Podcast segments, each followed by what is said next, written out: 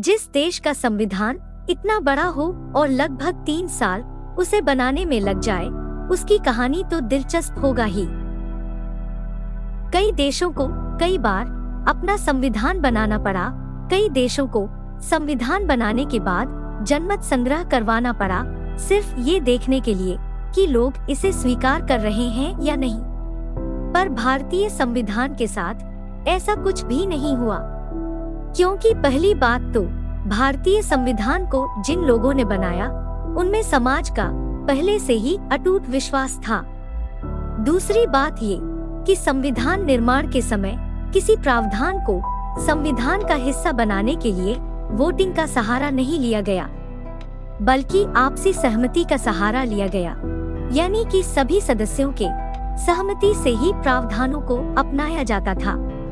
और आपसी सहमति बनाना कितना मुश्किल रहा होगा। इस बात का अंदाज़ा आप इससे लगा सकते हैं कि संविधान सभा के कुछ महत्वपूर्ण सदस्यों के बीच आपस में बनती तक नहीं थी। जैसे कि डॉक्टर भीमराव अंबेडकर को कांग्रेस कुछ खास पसंद नहीं था, वहीं पंडित नेहरू और डॉक्टर राजेंद्र प्रसाद की एक दूसरे से बनती नहीं थी। पर ये काबिले तारीफ़ ही थी कि इस सब के बावजूद भी सहमति बना ली जाती थी। तो आइए, सबसे पहले हम ये समझते हैं कि संविधान क्या है।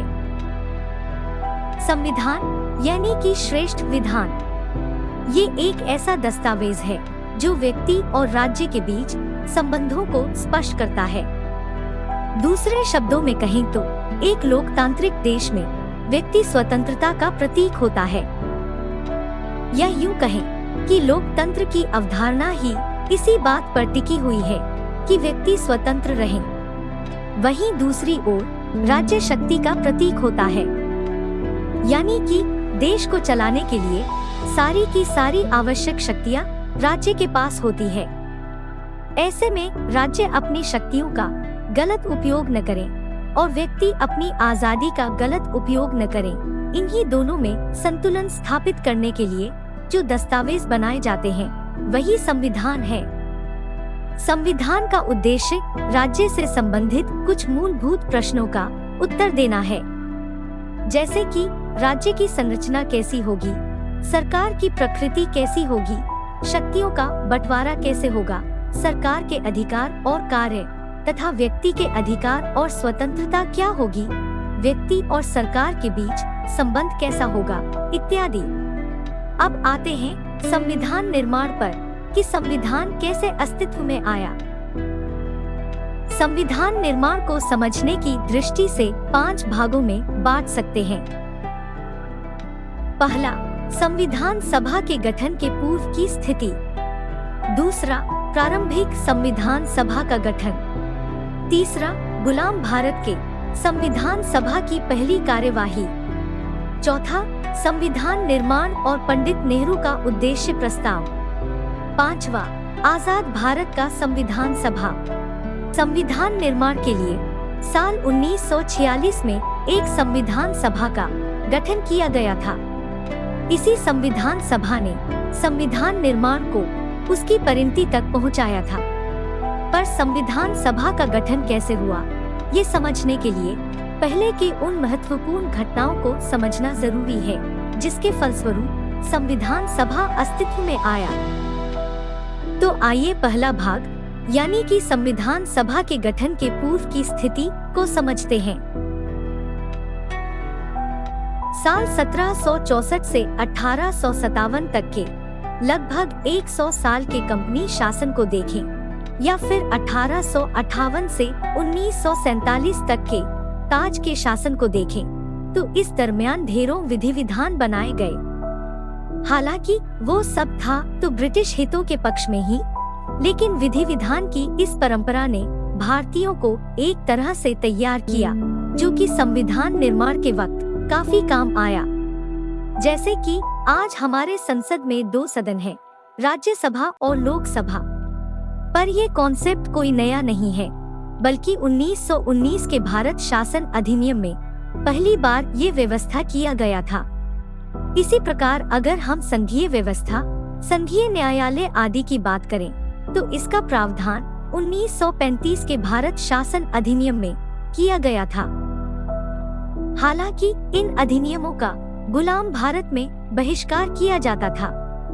इसका कारण ये था कि इन अधिनियमों से भारतीय हित कम सकता था। और ब्रिटिश हित ज़्यादा। शायद इसीलिए 1922 में महात्मा गांधी ने ये विचार रखा कि भारतीयों के लिए एक संविधान होनी चाहिए। साल 1928 में ऑल पार्टीज़ कॉन्फ्रेंस का आयोजन लखनऊ में किया गया, जिसमें भारत का संविधान तैयार करने के लिए एक समिति का गठन किया गया, जिसे नेहरू रिपोर्ट के रूप में जाना जाता है। साल 1934 में एक साम्यवादी नेता, एम. एन. रॉय ने पहली बार एक संविधान निर्माण के लिए संविधान सभा के गठन की बात कही। हालाँकि ब्रिटिश सरकार ने 1935 में भारत शासन अधिनियम के अंतर्गत एक ऐसी विस्तृत दस्तावेज़ पेश किया, जो बिल्कुल संविधान जैसा था, जिसमें 321 धाराएँ और 10 अनुसूचियाँ थी। पर वही बात था। कि ये एक स्वतंत्र भारत का संविधान नहीं था। हाँ वो बात अलग है कि हमारे वर्तमान संविधान में बहुत सारे प्रावधान इसी से लिया गया है। जो भी हो, आखिरकार 1938 में पंडित जवाहरलाल नेहरू ने एक घोषणा की कि स्वतंत्र भारत के संविधान का निर्माण वयस्क मताधिकार के आधार पर चुनी गई संविधान सभा द्वारा होगी। और इसमें किसी भी बाहरी की दखलंदाजी नहीं होगी। थोड़े ही समय बाद द्वितीय विश्व युद्ध शुरू हो गया। जर्मनी की असाधारण सफलता ने ब्रिटेन की स्थिति अत्यंत नाजुक कर दी। ऐसी स्थिति में भारतीयों का सहयोग पाने के लिए ब्रिटेन ने समझौतावादी दृष्टिकोण की नीति अपनाई। नेहरू की मांग को ध्यान में रखते हुए 8 अगस्त 1940 को वायसराय लिन लिथको ने भारतीयों के लिए एक प्रस्ताव की घोषणा की, जिसे अगस्त प्रस्ताव के नाम से जाना जाता है। इस प्रस्ताव के मुख्य प्रावधान कुछ ऐसे थे। पहला, भारत को डोमिनियन स्टेट्स देने का प्रस्ताव। दूसरा, द्वितीय विश्व युद्ध के उपरांत संविधान सभा गठन किए जाने का प्रस्ताव। हालाँकि इस अगस्त प्रस्ताव में संविधान सभा के गठन की बात कही गई थी। लेकिन फिर भी भारत द्वारा इस प्रस्ताव को अस्वीकार कर दिया गया, क्योंकि इसमें एक स्वतंत्र संप्रभु देश के बजाय डोमिनियन दर्जा देने की बात कही गई थी। और दूसरी बात इसमें कहा गया था कि बिना अल्पसंख्यकों की स्वीकृति के सरकार कोई भी संवैधानिक परिवर्तन लागू नहीं कर सकती है। यानी कि एक तरह से मुस्लिम लीग को वीटो पावर मिल रहा था। इस प्रस्ताव के असफल हो जाने के बाद, ब्रिटिश सरकार ने संविधान निर्माण का एक प्रारूप तैयार किया और सन 1942 में उसे स्टाफोर्ड क्रिप्स के हाथों भारत भेजा। दरअसल क्रिप्स मिशन ब्रिटिश सरकार द्वारा द्वितीय विश्व युद्ध में भारतीयों का सहयोग प्राप्त करने के लिए किया गया एक असफल प्रयास था। इस मिशन ने युद्ध में सहयोग करने के बदले युद्ध समाप्त होने के बाद चुनाव कराने, डोमिनियन स्टेटस देने और संविधान निर्माण की बात कही। इसे कांग्रेस और मुस्लिम लीग दोनों ने अस्वीकृत कर दिया और कांग्रेस ने भारत छोड़ो आंदोलन को शुरू कर दिया। इससे हुआ ये कि ब्रिटिश सरकार ने सभी प्रमुख कांग्रेस नेताओं को जेल में बंद कर दिया। इससे एक व्यापक गतिरोध की शुरुआत हुई। और स्थिति धीरे धीरे बिगड़ती चली गई। इसी गतिरोध को दूर करने के लिए तत्कालीन वायसराय लॉर्ड वेविल ने जून 1945 में एक योजना प्रस्तुत की, जिसे कि वेविल योजना कहा गया। इस योजना की मुख्य बातें कुछ ऐसी थी। पहला, वायसराय की कार्यकारिणी परिषद में मुस्लिम सदस्यों की संख्या सवर्ण हिंदुओं के बराबर होगी। दूसरा, युद्ध समाप्त होने के उपरांत भारतीय स्वयं ही संविधान बनाएँगे। तीसरा, कांग्रेस के नेता रिहा किए जाएँगे, तथा शीघ्र ही शिमला में एक सर्वदलीय सम्मेलन बुलाया जाएगा। शिमला में सम्मेलन बुलाया भी गया, लेकिन मोहम्मद अली जिन्ना की जिद के कारण ये योजना भी निरस्त हो गया। मुस्लिम लीग, भारत का विभाजन चाहते थे और अपनी बात पर अड़े थे कि भारत को दो स्वायत्त हिस्सों में बांटा जाना चाहिए। जिसका कि अपना अपना एक संविधान सभा होगा। आखिरकार स्थिति इतनी बिगड़ गई कि अंग्रेज़ों को झुकना ही पड़ा और सत्ता हस्तांतरण के लिए बाध्य होना ही पड़ा। इसके लिए वर्ष 1946 में ब्रिटेन के प्रधानमंत्री क्लिमेंट एटली ने भारत में एक तीन सदस्यीय उच्च स्तरीय शिष्टमंडल भेजने की घोषणा की। इस मिशन को विशिष्ट अधिकार दिए गए थे तथा इसका कार्य भारत को शांतिपूर्ण सत्ता हस्तांतरण के लिए उपायों एवं संभावनाओं को तलाशना था इसे कैबिनेट मिशन कहा गया, जो कि 24 मार्च 1946 को दिल्ली पहुँचा। काफ़ी बहस और जद्दोजहद के बाद, इन्होंने मुस्लिम लीग को किसी तरह से समझा बुझा लिया और इस तरह से एक अविभाजित भारत के लिए संविधान सभा बनने का रास्ता साफ़ हो गया आइए, अब इसके दूसरे भाग के रूप में, प्रारंभिक संविधान सभा के गठन के बारे में जानते हैं। संविधान निर्माण के लिए, एक संविधान सभा का होना ज़रूरी था। और इस संविधान सभा का गठन, कैबिनेट मिशन द्वारा सुझाए गए, तरीकों के आधार पर हुआ। जो कि कुछ ऐसा था। पहला, संविधान सभा में कुल सदस्यों की संख्या, तीन सौ नवासी आवंटित किया गया। जिसमें से तिरानवे सीटें देशी रियासतों के लिए और दो सौ छियानवे सीटें ब्रिटिश भारत के क्षेत्रों के लिए आवंटित किए गए थे। दूसरा, ये सीटें जनसंख्या के अनुपात में आवंटित की जानी थी। मोटे तौर पर प्रत्येक 10 लाख लोगों पर एक सीट की व्यवस्था की गई थी। तीसरा, संविधान सभा लिए ब्रिटिश भारतीय क्षेत्रों से सदस्यों का चुनाव उसी के समुदाय द्वारा उसी के प्रांतीय असेंबली में किया जाना था। और देशी रियासतों के प्रतिनिधि का चुनाव रियासत के प्रमुखों द्वारा किया जाना था। तो कुल मिलाकर ये सभा आंशिक रूप से चुनी हुई और आंशिक रूप से नामांकित निकाय थी। 1946 के जुलाई से अगस्त में संविधान सभा के लिए चुनाव संपन्न हुआ। ब्रिटिश भारतीय क्षेत्रों के लिए आवंटित दो सौ छियानवे सीटों में से 208 सीटें भारतीय राष्ट्रीय कांग्रेस को, तिहत्तर सीटें मुस्लिम लीग को और और बची सीटें निर्दलीय उम्मीदवारों को मिला। लेकिन देशी रियासतों को जो तिरानवे सीटें मिला था, उसने इसका बहिष्कार कर दिया। यानी कि अपने प्रतिनिधि को उन लोगों ने संविधान सभा में नहीं भेजा। आइए अब इसके तीसरे भाग के रूप में गुलाम भारत में संविधान सभा की पहली कार्यवाही को समझते हैं। इसे गुलाम भारत का संविधान सभा इसीलिए कहा जाता है, क्योंकि उस समय देश आज़ाद नहीं हुआ था। देशी रियासतों ने तो संविधान सभा का पहले ही बहिष्कार कर रखा था, और अब मुस्लिम लीग को तिहत्तर सीटें मिलने के बावजूद भी उसने इसका बहिष्कार कर दिया। अब ये स्पष्ट हो चुका था कि विभाजन के अलावा और कोई रास्ता नहीं है, और वही हुआ भी। यही कारण था कि जब 9 दिसंबर 1946 को संविधान सभा की पहली बैठक हुई तो इसमें मात्र 211 सदस्यों ने हिस्सा लिया। इसके बावजूद भी संविधान सभा ने उतने ही सदस्यों के साथ बैठक की और डॉक्टर राजेंद्र प्रसाद को संविधान सभा का अध्यक्ष बना दिया गया। इस तरह से संविधान निर्माण की आधारशिला रख दी गई। आइए, अब इसके चौथे भाग के रूप में समझते हैं कि संविधान निर्माण में पंडित नेहरू के उद्देश्य प्रस्ताव की क्या भूमिका थी जैसा कि अभी हमने कहा कि 9 दिसंबर 1946 को संविधान सभा की पहली बैठक हुई इसके ठीक चार दिन बाद 13 दिसंबर 1946 को पंडित नेहरू ने उद्देश्य प्रस्ताव को पढ़ा। ये एक प्रस्तावना की तरह ही था। यहाँ ये याद रखने वाली बात है कि आज के प्रस्तावना की बहुत सारी बातों को उसी में से लिया गया है। इस उद्देश्य प्रस्ताव में इस बात को रेखांकित किया गया कि हमारा भावी संविधान कैसा होगा। पंडित नेहरू ने इस उद्देश्य प्रस्ताव के माध्यम से कुछ बहुत महत्वपूर्ण बातें कही, जैसे कि पहला, यह संविधान सभा, भारत को एक स्वतंत्र, संप्रभु गणराज्य घोषित करती है और अपने भविष्य के प्रशासन के लिए, संविधान के निर्माण की घोषणा करती है।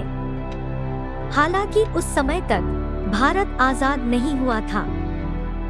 दूसरा, ब्रिटिश भारत में शामिल सभी क्षेत्र, तथा भारत के बाहर के कोई क्षेत्र, जो इसमें शामिल होना चाहेंगे, वे इस संघ का हिस्सा होंगे। संघ में निहित शक्तियों को छोड़कर सभी शक्तियाँ राज्यों को प्राप्त होंगी। तीसरा, इस स्वतंत्र एवं संप्रभु भारत के सभी शक्तियों का स्रोत इसकी जनता होगी, यानी कि जनता सर्वोपरि होगी। चौथा, भारत के सभी लोगों के लिए न्याय, सामाजिक, आर्थिक और राजनैतिक स्वतंत्रता, विचार, अभिव्यक्ति, विश्वास, धर्म की स्वतंत्रता सुनिश्चित की जाएगी। पांचवा, अल्पसंख्यकों एवं पिछड़े वर्गों तथा जनजातियों को पर्याप्त सुरक्षा प्रदान की जाएगी। छठा, विधि के अनुरूप सभी काम होंगे तथा भारत को विश्व में उसका उचित स्थान और अधिकार दिलाया जाएगा। ये थी उद्देश्य प्रस्ताव की कुछ मूल बातें, जिसे कि 26 जनवरी उन्नीस को सर्वसम्मति से स्वीकार कर लिया गया। उसके कुछ समय बाद ही माउंट बेटन ने 3 जून उन्नीस को स्वतंत्रता की घोषणा कर दी। ऐसा घोषणा किए जाने के बाद धीरे धीरे लगभग सभी रियासतें, जिन्होंने अब तक संविधान सभा का बहिष्कार कर रखा था, इस सभा में शामिल हो गया। जम्मू और कश्मीर, हैदराबाद एवं जूनागढ़ सबसे बाद में शामिल होने वाले रजवाड़े बने। आइए, इसके पांचवे भाग के रूप में आज़ाद भारत के संविधान सभा और इससे जुड़े अन्य तथ्यों को समझते हैं। जैसा कि हम जानते हैं 15 अगस्त 1947 को भारत आज़ाद हुआ और इस तरह से संविधान सभा एक स्वतंत्र निकाय बन गया, जिसे अब किसी से अनुमति लेने की आवश्यकता नहीं थी। इससे हुआ ये कि अब संविधान सभा अपनी पूरी क्षमता और गति के साथ काम करने लगा। चूँकि अब देश भी चलाना था, इसीलिए सभा दो रूपों में काम करने लगी। एक संविधान बनाने का काम और दूसरा सामान्य विधि बनाने का काम, जिससे कि तत्कालीन प्रशासन को चलाया जा सके। मुस्लिम लीग चूँकि अब अलग होकर एक नया राज्य, पाकिस्तान बना चुका था, इसीलिए संविधान सभा में सीटों की संख्या कम हो गई और अब केवल 299 सीटें ही रह गई। जिसमें से 70 देशी रियासतों के लिए और बाकी ब्रिटिश प्रांत के लिए था। संविधान निर्माण, व्यवस्थित और क्रमबद्ध तरीके से हो, इसके लिए विभिन्न बड़ी और छोटी समितियों का गठन किया गया और सभी समितियों को उसके विशेषज्ञता और क्षमता के अनुसार कार्य सौंप दिया गया। आइए जान लेते हैं कि वो कौन कौन समितियाँ थी। पहला, संघ शक्ति समिति। इसकी अध्यक्षता पंडित जवाहरलाल नेहरू ने किया? दूसरा, संघीय संविधान समिति। इसकी भी अध्यक्षता जवाहरलाल नेहरू ने किया। तीसरा, प्रांतीय संविधान समिति। इसकी अध्यक्षता सरदार पटेल ने की। चौथा, प्रारूप समिति। इसकी अध्यक्षता डॉक्टर बी आर अंबेडकर ने किया। पांचवा, मौलिक अधिकारों, अल्पसंख्यकों। जनजातियों एवं सीमांत क्षेत्रों के लिए सलाहकार समिति। इसकी अध्यक्षता सरदार पटेल ने की। छठा प्रक्रिया नियम समिति। इसकी अध्यक्षता डॉक्टर राजेंद्र प्रसाद ने किया। सातवां, राज्यों के लिए समिति। इसकी अध्यक्षता जवाहरलाल नेहरू ने किया। आठवां, संचालन समिति। इसकी अध्यक्षता डॉक्टर राजेंद्र प्रसाद ने किया। इसमें से जो सबसे महत्वपूर्ण है, वो है प्रारूप समिति। यानी कि ड्राफ्टिंग कमिटी। ये इसलिए महत्वपूर्ण है, क्योंकि संविधान के प्रारूप, यानी कि ड्राफ्ट तैयार करने की जिम्मेवारी इसी की थी। सब कुछ ड्राफ्ट पर ही टिका था, क्योंकि ड्राफ्ट तैयार होने के बाद ही इस पर बहस होता, इसमें संशोधन होता, और अंतिम रूप से संविधान अस्तित्व में आ पाता। प्रारूप समिति की बात करें तो इसमें कुल सात सदस्य थे जिसके अध्यक्ष डॉक्टर भीमराव अंबेडकर थे। इसके अलावा और छह सदस्य क्रमशः N Gopalaswami Ayyangar, Alladi Krishnaswami Ayyar, K M Munshi, Syed Mohammad Saadullah, Madhav Rao, इन्होंने बाद में चलकर बी एल मित्र की जगह ली और टी टी कृष्णामचारी इन्होंने डी पी खेतान की जगह ली। प्रारूप समिति द्वारा संविधान का पहला प्रारूप फरवरी 1948 में पेश किया गया। और इसमें संशोधन कराने के लिए लोगों को आठ महीने का वक्त दिया गया। जितने भी संशोधन के मांग आए, ज़रूरत के अनुसार उसमें संशोधन करके आठ महीने बाद अक्टूबर 1948 में इसे फिर से प्रकाशित किया गया। 4 नवंबर 1948 को संविधान का अंतिम प्रारूप पेश किया गया।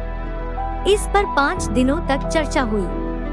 15 नवंबर 1948 से इस पर खंडवार विचार और संविधान सभा में बहस होना शुरू हुआ। बहस इस कदर हुआ कि कहा जाता है कि सार्वभौमिक मताधिकार ही एक ऐसा प्रावधान था जो कि बिना बहस के पास हो पाया। खैर 17 अक्टूबर उन्नीस सौ उनचास तक इस पर विचार और बहस चला। उसके बाद 14 नवंबर उन्नीस से इस पर तीसरे दौर का विचार होना शुरू हुआ। डॉक्टर अंबेडकर ने the constitution as settle by the assembly, be passed नामक प्रस्ताव पेश किया और 26 नवंबर उन्नीस सौ उनचास को इसे पारित घोषित कर दिया गया। जब ये बनकर तैयार हो गया तो इस संविधान में कुल तीन अनुच्छेद, आठ अनुसूचियाँ और एक प्रस्तावना थी। हालाँकि, जिस दिन ये पारित हुआ, उस दिन सभी सदस्य नहीं आए थे। केवल दो सौ चौरासी सदस्य ही उपलब्ध थे तो उन्होंने ही इस पर हस्ताक्षर किए। एक बात और याद रखने वाली है कि 26 नवंबर उन्नीस सौ उनचास को संविधान के सिर्फ़ कुछ ही प्रावधानों को लागू किया गया था, जैसे कि नागरिकता, चुनाव आदि। जबकि संपूर्ण संविधान को 26 जनवरी 1950 को लागू किया गया। जिस दिन हम गणतंत्र दिवस, यानी कि रिपब्लिक डे, मनाते हैं। 26 जनवरी का ही दिन इसीलिए चुना गया, क्योंकि इसी दिन 1930 में भारतीय राष्ट्रीय कांग्रेस के लाहौर अधिवेशन में पारित एक संकल्प के आधार पर पूर्ण स्वराज दिवस मनाया गया था। संविधान निर्माण में अपनी महत्वपूर्ण भूमिका निभाने के कारण डॉक्टर अंबेडकर को भारतीय संविधान के पिता से संबोधित किया जाता है। 24 जनवरी 1950 को संविधान सभा की अंतिम बैठक हुई और 26 जनवरी 1950 से इस संविधान सभा ने तब तक अंतरिम संसद के रूप में काम किया, जब तक कि उन्नीस सौ इक्यावन में आम चुनाव नहीं हो गया। तो इस तरह से हमारा संविधान बनकर तैयार हुआ और आज भी चल रहा है। अब आइए इससे संबंधित कुछ तथ्यों को जान लेते हैं। संविधान बनने में दो साल, ग्यारह महीने और 18 दिन का समय लगा। इस दौरान संविधान सभा की कुल 11 बैठकें हुई।